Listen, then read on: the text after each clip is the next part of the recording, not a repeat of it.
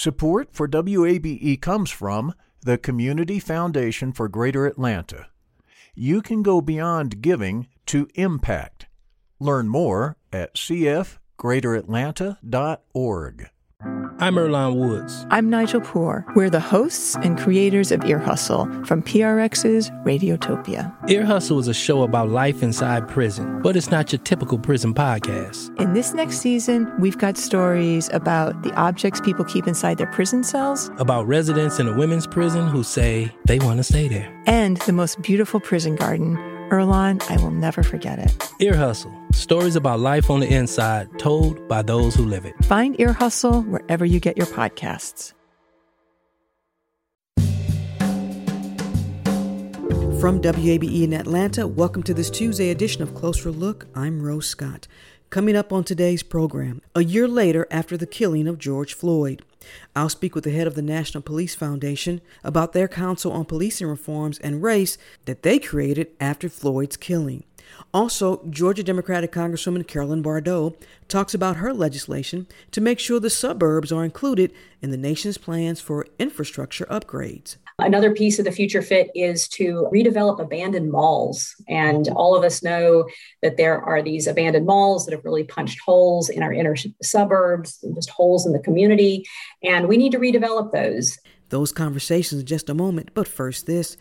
Georgia Governor Brian Kemp put his signature to an executive order today that prohibits the state from requiring those COVID 19 vaccination passports. The governor also tweeted, quote, I do not and will not support any kind of state mandated vaccine passport.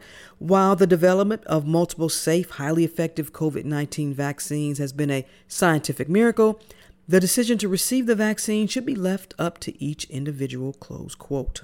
And speaking of vaccines today, Emory University and Children's Healthcare of Atlanta held a press conference in response to Moderna's new announcement that their COVID 19 vaccine is safe and effective for 12 to 17 year olds. Pediatric expert Dr. Andi Shane called the news exciting and said once the vaccine is approved, it will be an additional tool in fighting COVID 19. Moderna will submit this uh, data to the FDA for review. And if the FDA determines that uh, it's worthy, uh, they will expand the already issued uh, emergency use authorization for adults for the Moderna vaccine to include this uh, 12 to 17 age group. Um, and then the data will, of course, be reviewed by uh, the CDC as Advisory Committee on Immunization Practices uh, to provide a, to provide additional uh, endorsement. Dr. Shane went on to say it's important for children and their families to get vaccinated, and Moderna's announcement provides hopes, she says, for the summer and for children getting back to school. Pfizer and the Moderna vaccines are um, mRNA vaccines. Um, they work basically in the same way, just targeting different parts of the um, viral um, protein. Um, when we when I think about these uh, vaccines, I sort of think about uh, Coke and Pepsi. So they're basically the same, um, have the same effect, result in the same result, have very similar um, uh, efficacies and safety profiles as we've seen in adults. What this does do, though, is offer us another opportunity to really increase the supply of vaccine, especially in this age group, um, and uh, it's always an advantage to have more than one product that's available um, that works well um, and to optimize um, getting vaccinate, vaccines disseminated uh, to children. So that is actually the advantage of, of having a second vaccine, uh, the opportunity to vaccinate more people. And finally, state Republican lawmaker Butch Miller is going to run for lieutenant governor. This, according to the Atlanta Journal Constitution. Current Lieutenant Governor Jeff Duncan is not seeking re election. This is Closer Look. And Closer Look continues now here on 90.1 WABE, Atlanta's Choice for NPR. I'm Rose Scott. Today marks exactly one year in the killing of George Floyd. Caught on cell phone video, Floyd would die under the knee of then Minnesota police officer Derek Chauvin. For more than eight minutes, George Floyd pleaded for his life and repeatedly cried out, I can't breathe. Floyd's death led to a summer of protests. Last month, Chauvin was convicted of second and third degree murder, as well as second degree manslaughter, and is expected to be sentenced next month. Calls for policing reform have been going on in this nation for decades. And President Joe Biden had pushed for the current proposed George Floyd Justice and Policing Act of 2020 to be passed by today. It's clear that's not going to happen. It's also clear the legislation will need more time to garner bipartisan support. But there are other initiatives aimed at providing guidance, such as the Council on Policing Reforms and Race, and that's spearheaded by the National Police Foundation. Jim Burch is the president of the foundation, and he joins me now. Mr. Burch, thank you for taking the time. I really appreciate it. Thank you, Rosa. It's great to be with you today on a very, very important day in our history, and hopefully a day when we can all agree that we need change. Well, let's begin there because I'd like for you to personally reflect just on a year later and your hopes for whether it's any universal measures regarding policing reform, in a sense, also create something that is acceptable by everyone from the community to police departments to prosecutors to everyone. Yeah, the, the National Police Foundation is is a little bit different uh, of an organization. That we are not like a, a, local police foundation. We've we've been around for 50 years. Mm-hmm. Uh, we were created in 1970 after the riots of the late 1960s, and the mission of our organization is to leverage research and science and innovation, right? Innovative practices from around the country and around the world to improve policing, to prevent the kinds of tensions and um, really uh, crisis situations that we find ourselves in today. And so for us, this is um, both very disheartening uh, to see where we are as a nation, where we are in terms of, of policing, um, but also a moment of opportunity, a moment of change. And my hope is, our hope is that we can come together and agree that we need change and that change uh, must reach those most in need of, of change. And those are really what I'm speaking of here is the people who have been uh, disproportionately and in many cases unfairly impacted uh, by policing. And uh, we, we have to change that. In your mission statement, in what you just stated, when you talk about advancing policing through innovation and science. Take that further for our listeners. What do you mean by that? So, one good example is that right now, and in fact, in the, the George Floyd uh, Justice and Policing Act, uh, there is a requirement uh, for agencies to pursue de escalation training. Mm-hmm. So, the idea behind that requirement is that agencies will train their officers in how to diffuse tense situations right? To go from uh, a, a very tense moment to one that's less tense. That's a great concept. But up until just a few months ago, we literally had no idea if de escalation training actually worked, if we could change the behavior of officers in any measurable way. Now, thankfully, we've recently concluded an evaluation that was done by a professor at the University of Cincinnati and some others who found that there is a, a de escalation training curriculum. It's called ICAT, um, and it involves communications uh, and a variety of other tactics to defuse these situations. So, thankfully, we have an example of de escalation training that works. But I have to tell you, there are many uh, offerings out there for de escalation training that we have no idea if they work. So, what concerns us most and what we're focused on as an organization is how do we bring research and science to bear so that we know when we're requiring officers to go through de escalation training that it's an effective training and that it's actually going to change behaviors. And then beyond that, is there a way that we can prevent these situations from becoming escalated in the first place? Right? How do we change these interactions so that they are more respectful, more trustful, um, and have better outcomes?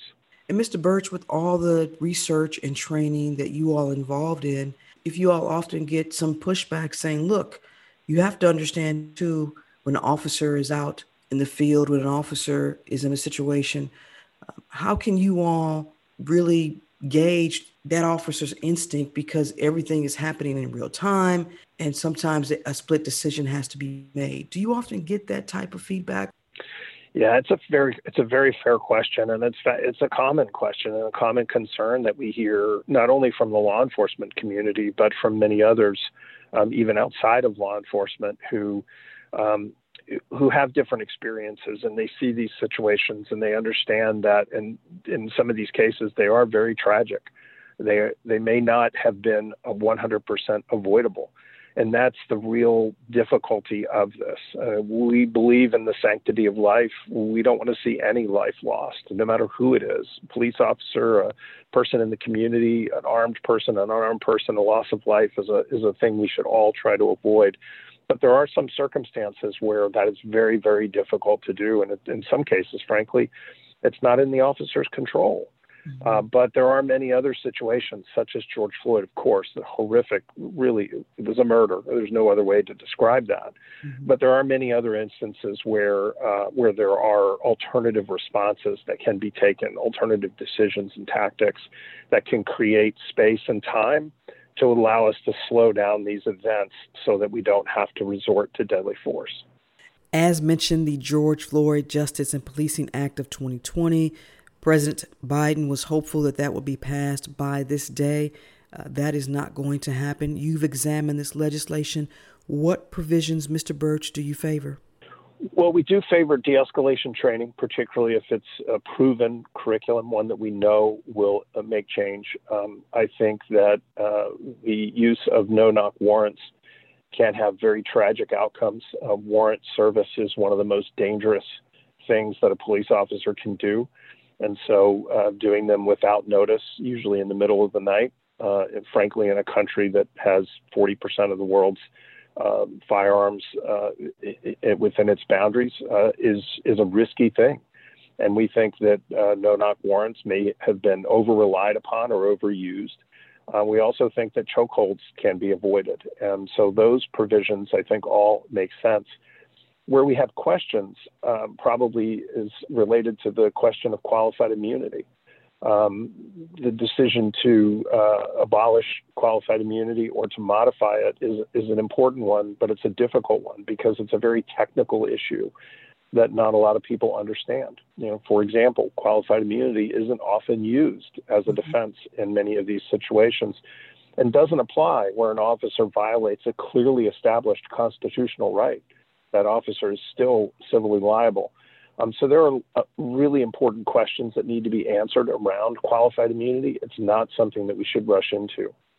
Uh, the last piece that I'll say about the Justice and uh, Policing Act, um, the George Floyd Justice and Policing Act, is that there there is one thing that we didn't see in the legislation that we think is very important, and that is we must continue to invest in the research to understand more about what's happening with policing and how our police organizations and police leaders and officers can do a better job of providing safety and security for the public. If you're just joining us, I'm in conversation with Jim Burch, president of the National Police Foundation. And we've been talking about the George Floyd Justice and Policing Act of 2020, which President Joe Biden was hopeful could be passed by today. That's not going to happen.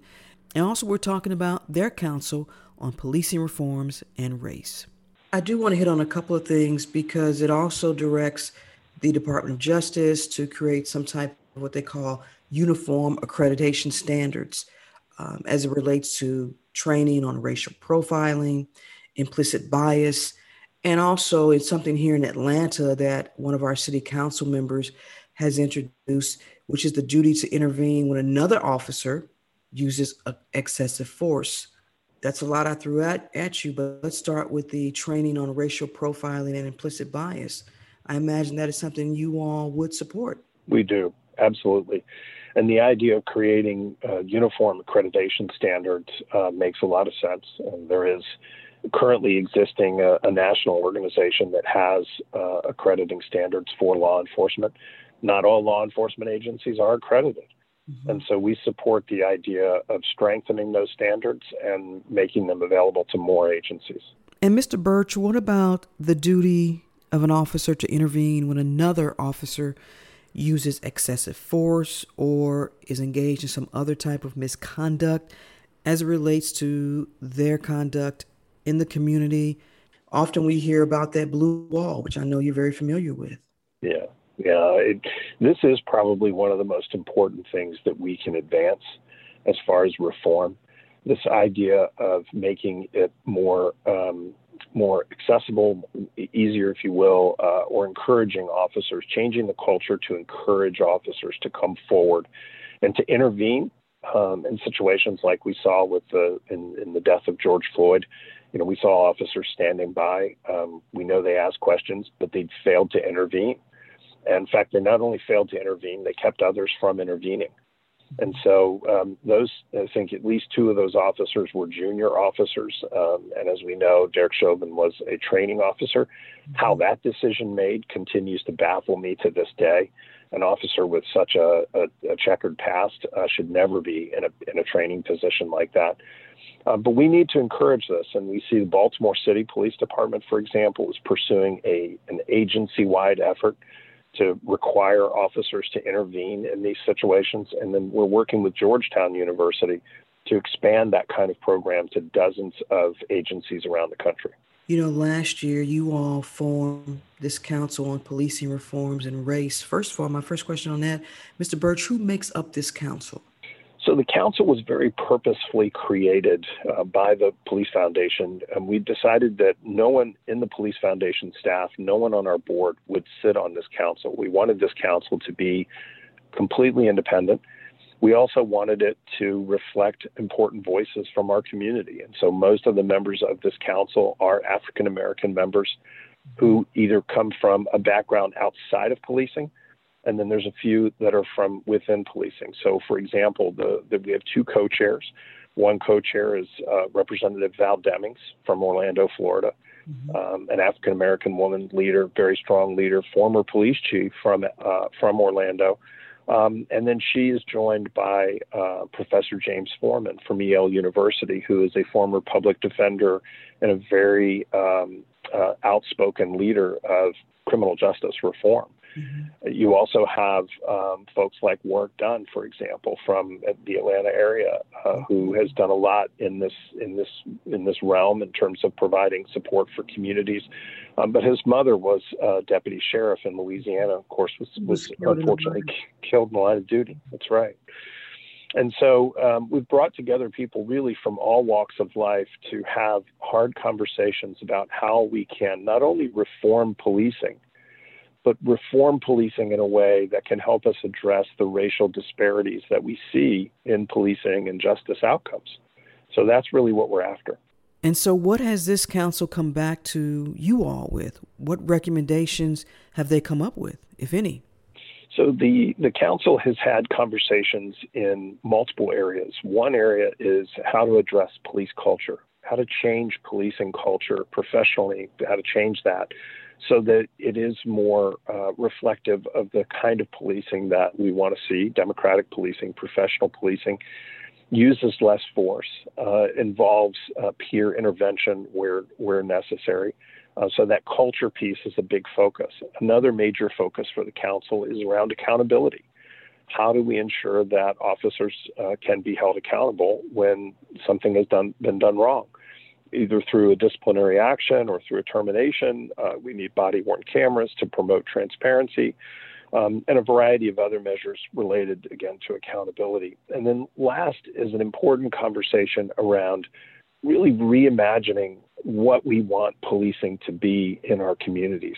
Mm-hmm. So much has been sort of put on the laps of policing uh, organizations and officers we think about this. We send an officer out to a person who is in crisis, you know, someone having a, a mental health crisis, for example. Um, the last thing we need is to have an officer respond to someone who's not violent, um, but their only tool is handcuffs or firearm. Mm-hmm. Uh, we've got to be able to send people out to these kinds of situations that have the training and the skills and the resources to be able to intervene in a way that doesn't involve force and doesn't involve a justice system process. And so that's where the council is really focused on reimagining how policing operate in our communities. I'm glad you brought that up because I wanted to get to that before I let you go because as you know in, in calls for defunding the police and allocating funding to other wraparound services not necessarily tied to policing, but other areas, for example, you mentioned mental health services to handle those specific nonviolent calls. Is there's too much emphasis put on this defunding the police as opposed to just making sure there are funds for those other services, which you just talked about? Yeah, we, we have real concerns about the idea of defunding, which to many people means abolishing the police. We think there's an important role for the police to play in our society. We see that not only in many cities and counties across America, but we see that internationally in other places. The police play an important role in providing security and safety for many people. Uh, but that doesn't mean that we can't re- reallocate resources to uh, be more effective. As, as we've talked about with mental health, reallocating resources to another organization that can intervene with services and be available to respond as needed to people in crisis is an important thing that, that we should support. And I don't think the police would be in disagreement with that. Most of who we talk to say that would be a great thing to have people who are in, in mental health crisis or dealing with substance abuse issues, homelessness issues. These are not things that the police are necessarily uh, trained or resourced to deal with, yet they're sometimes the only people that can be called. Finally, Mr. Burch, I've asked this question so many times to so many guests on this program in trying to define what is effective community policing. Um, some folks don't even like that term. They think it's too broad. Others say it's just too vague. But are there some some checkpoints, some assessments that you feel are are crucial when it comes to effective community policing? And if so, what are they? Well, it's a great question, and I think you know if we were to go back in time and talk to Commissioner Lee Brown, who was, of course, ultimately became the mayor of Houston, and many call him the father of community policing. Mm-hmm yeah, my guess is Lee Brown would probably tell us today that maybe it needed a different, maybe it needed a different name, or maybe we needed to do more to explain and define what community policing means. But when we go around and we talk to community members about how they define success in community policing, we know that it's different in every community, right? One community may be dealing with homelessness issues that another community is not seeing currently. But what it really comes down to is letting the community decide and giving the community a voice and deciding what success looks like for them is the most fundamental change that we can make. Because today, success is being defined by either the police chief or people in the media, uh, the sheriff, or, or others. And it doesn't always match up with what the people in the community say is the most pressing problems. Mm-hmm. And so, what we've been trying to do is to get pol- uh, community members at the table with police officials to say, here's the goal that we want to see. Here's the change that we want to see happen in our community. And if this change can occur by us working together to solve this problem to, together, then we've been successful in terms of community policing. That's really what community policing is meant to be. Jim Burch is the president of the National Police Foundation. Mr. Burch, thank you so much for taking the time. I really appreciate it. Thank you. Rose, thank you. We appreciate it as well.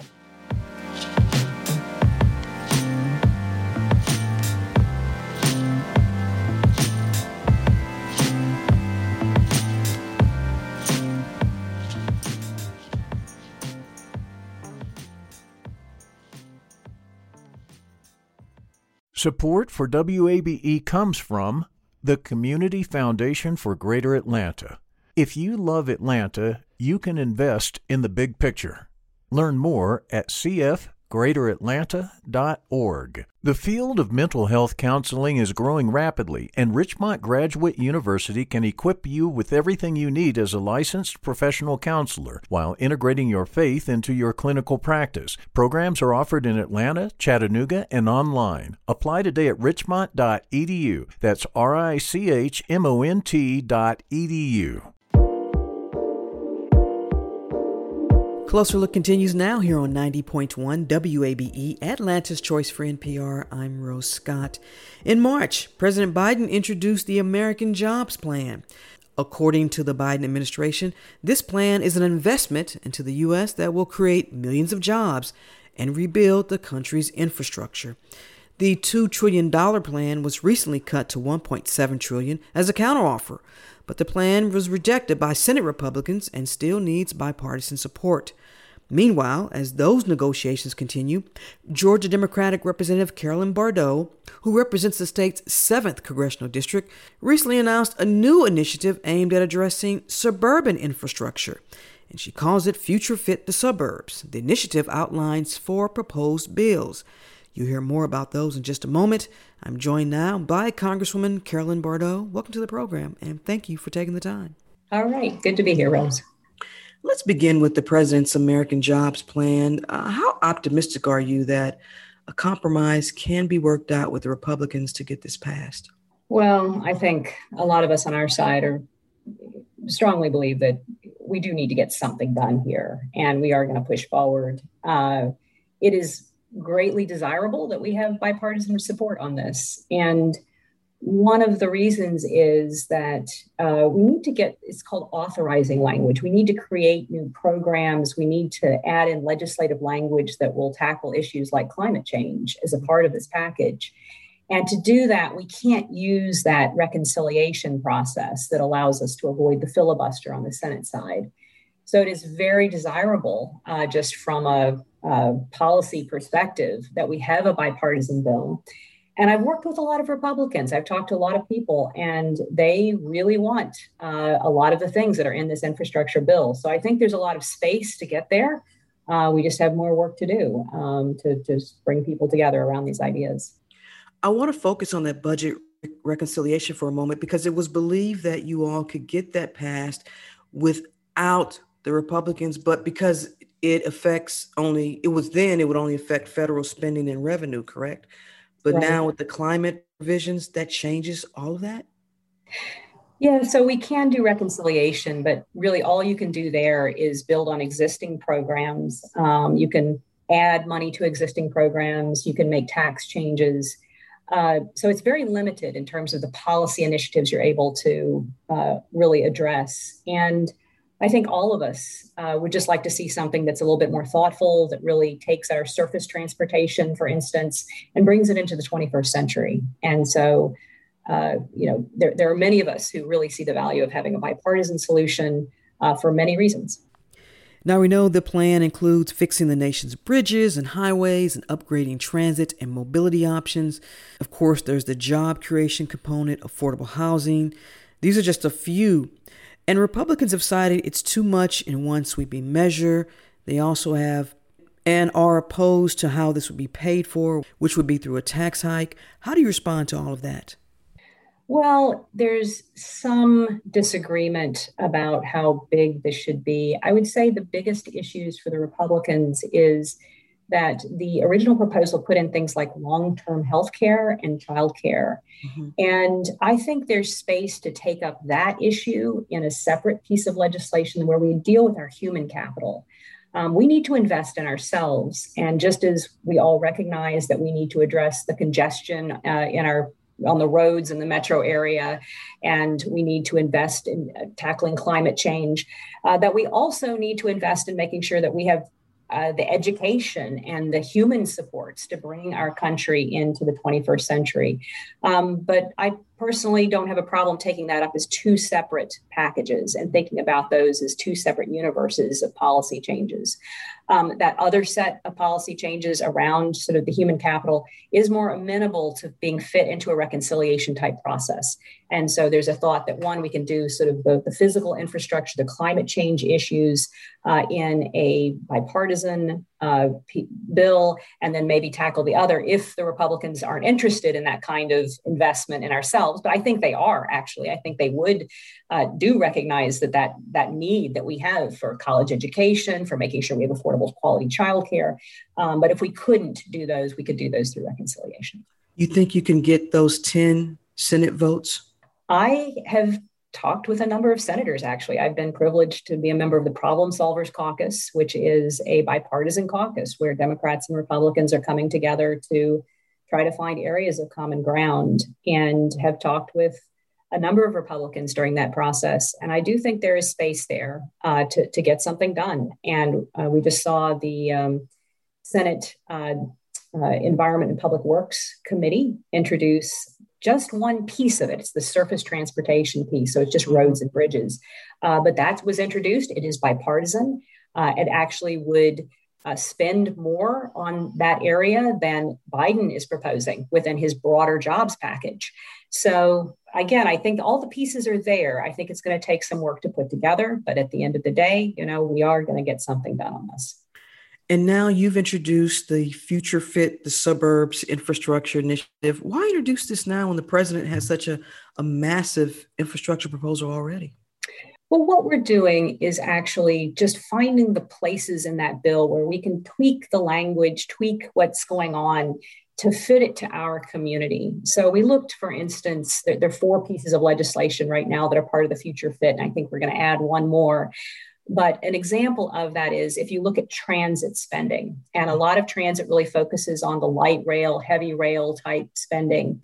But what we really need uh, right now in the northern suburbs is things like express lane transit, which is kind of bus rapid transit, running electric buses along our express lanes, mm-hmm. uh, so that you know people. I live in Suwanee, you know. People in my neighborhood, we can get to the downtown, we can get to Sandy Springs, we can get to Perimeter, we can get to the airport uh, quickly by just hopping on a bus and having it zip us along the express lanes. And uh, I and Lucy McBath um, have introduced that legislation. It has bipartisan support. We have some uh, Republican co sponsors as well. The voice you hear is Georgia Democratic Congresswoman Carolyn Bourdeaux, and we're talking about her proposed legislation that would focus on infrastructure needs for the suburbs. It's called Future Fit the Suburbs. We're going to get to that in a moment, but I want to start with let's dissect this Future Fit the Suburbs. First, the Infrastructure Bank Act. Tell our listeners what that's all about.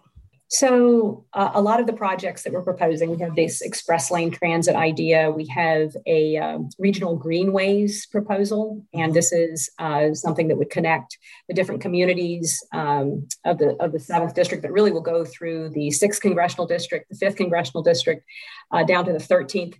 Um, we have this idea of a Chattahoochee River Greenway, mm-hmm. and uh, so this visionary idea uh, to have a bike and uh, pedestrian trail along the Chattahoochee River, connecting communities communities and parks. Um, but that has a huge economic development impact. Um, another piece of the future fit is to uh, uh, redevelop abandoned malls. And all of us know that there are these abandoned malls that have really punched holes in our inner suburbs, just holes in the community. And we need to redevelop those and create incentives for uh, the private sector to come in and redevelop those properties instead of just going to the green fields at the outer edges uh, of the metro area and just building out there. We need to redevelop. And all of those involve public private partnerships. And so the infrastructure bank idea is to create incentives for those public private partnerships uh, to have guaranteed loans, for instance. So the private sector might uh, you know, be willing to loan money for a toll road, but they want a little bit of help because it's a riskier proposition than a, a loan for a, a, housing project or something like that.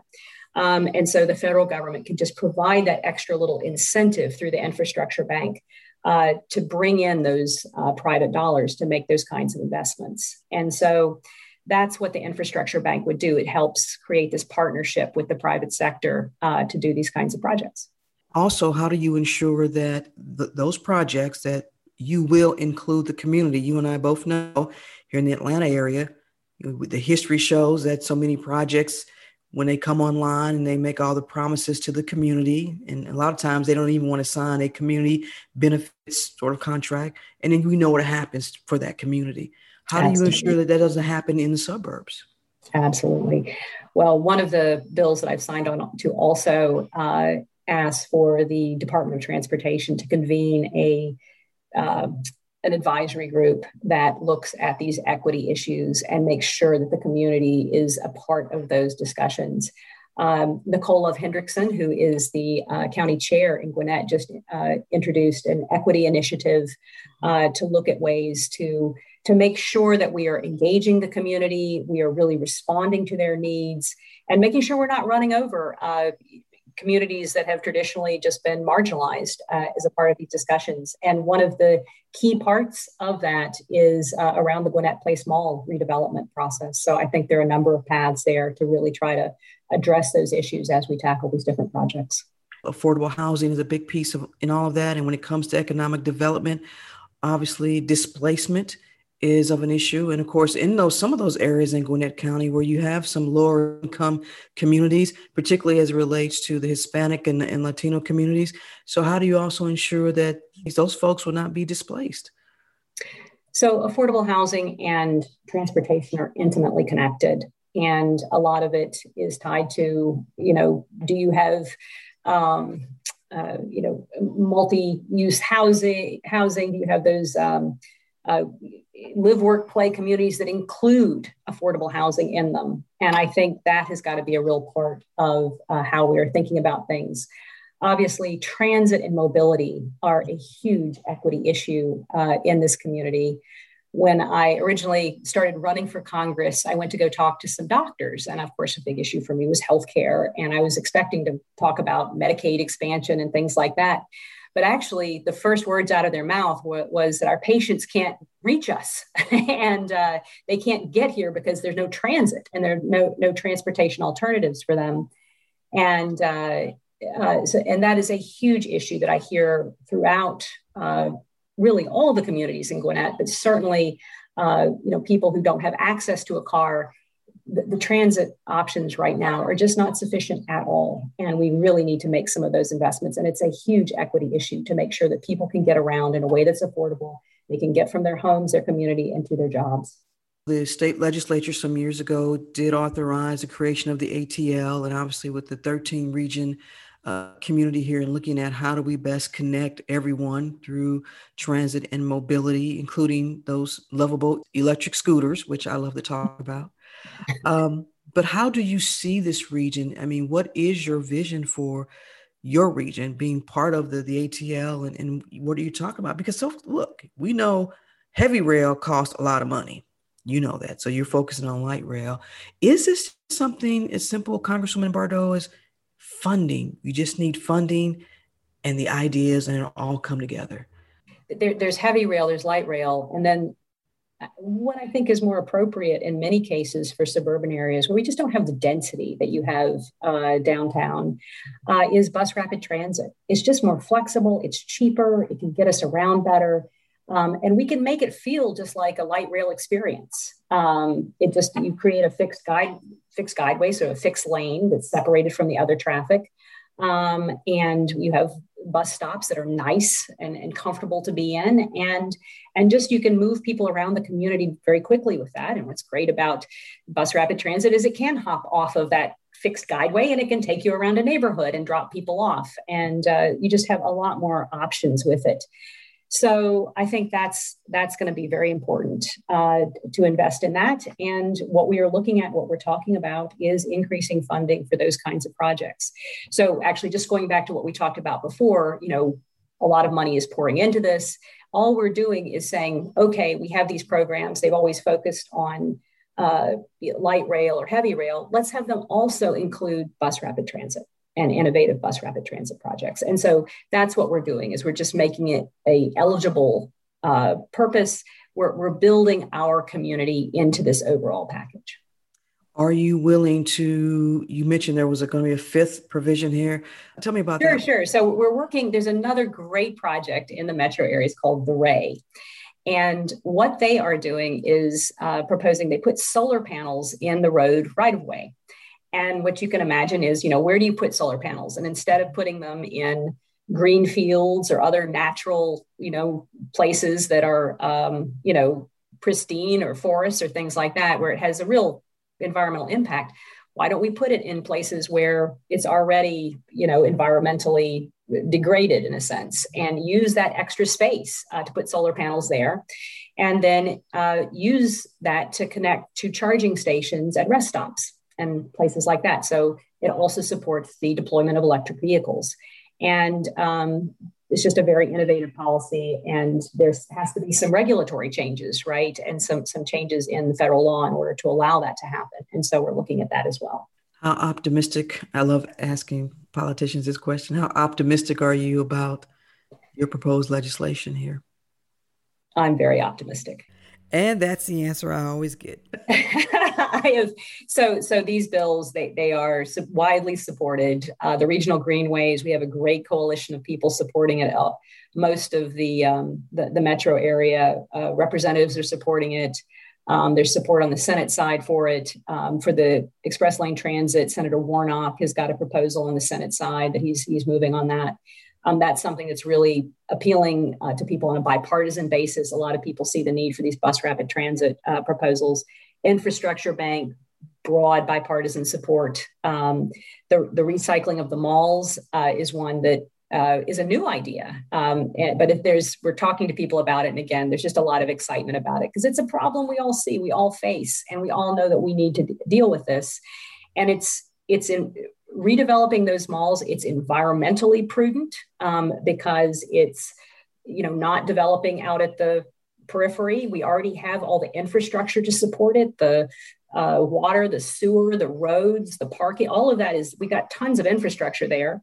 Um, it's often in communities that need a good shot of economic development um, and can help revitalize these communities. Um, we pair it with these uh, affordable housing type initiatives, and uh, we're healing the fabric of our community. So that also, uh, I'm very optimistic about these because I think they're really sensible, simple, common sense solutions. And so far, we've seen a lot of bipartisan support for all of them.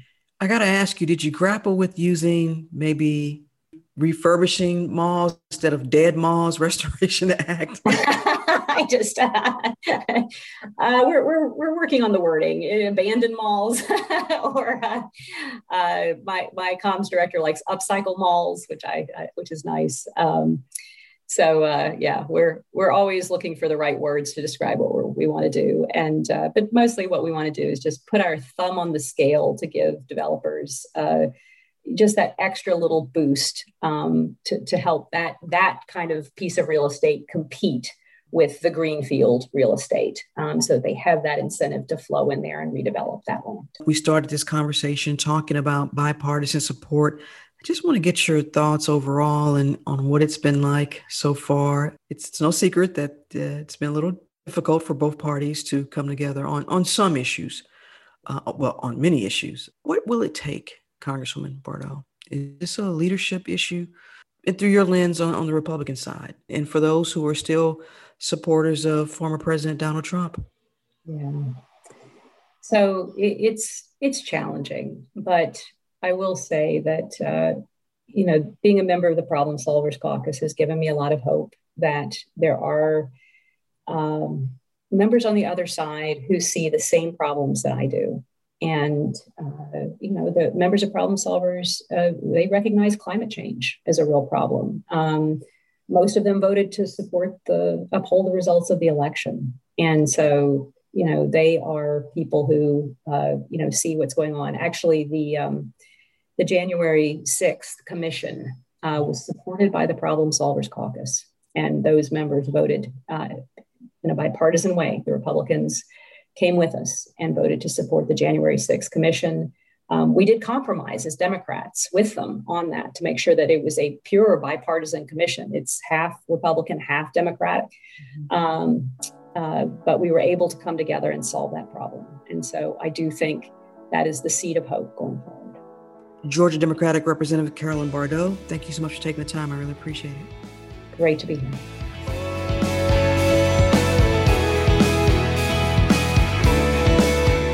And that's it for this edition of Closer Look. A reminder to send us your feedback on all the conversations and features you hear on the program. Just send me an email, rose at wabe.org.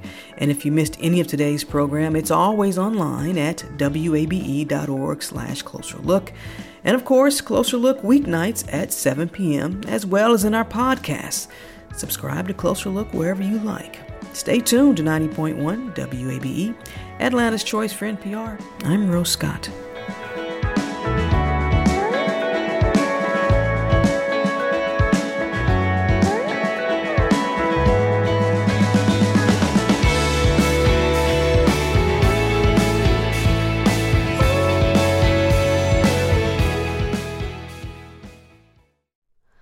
Hi, it's Terry Gross, the host of Fresh Air.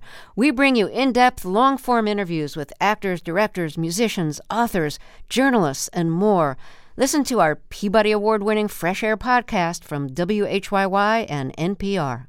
The Gold Dome Scramble podcast is now plugged in, a WABE Politics podcast. New name, same on the ground reporting from us, WABE Politics reporters Sam Gringlass and Rahul Bali. We'll cover local, state, and national politics as we talk to politicians and voters to break down each week's biggest headlines. New episodes drop on Fridays. Listen and subscribe at WABE.org or your favorite podcast platform. WABE.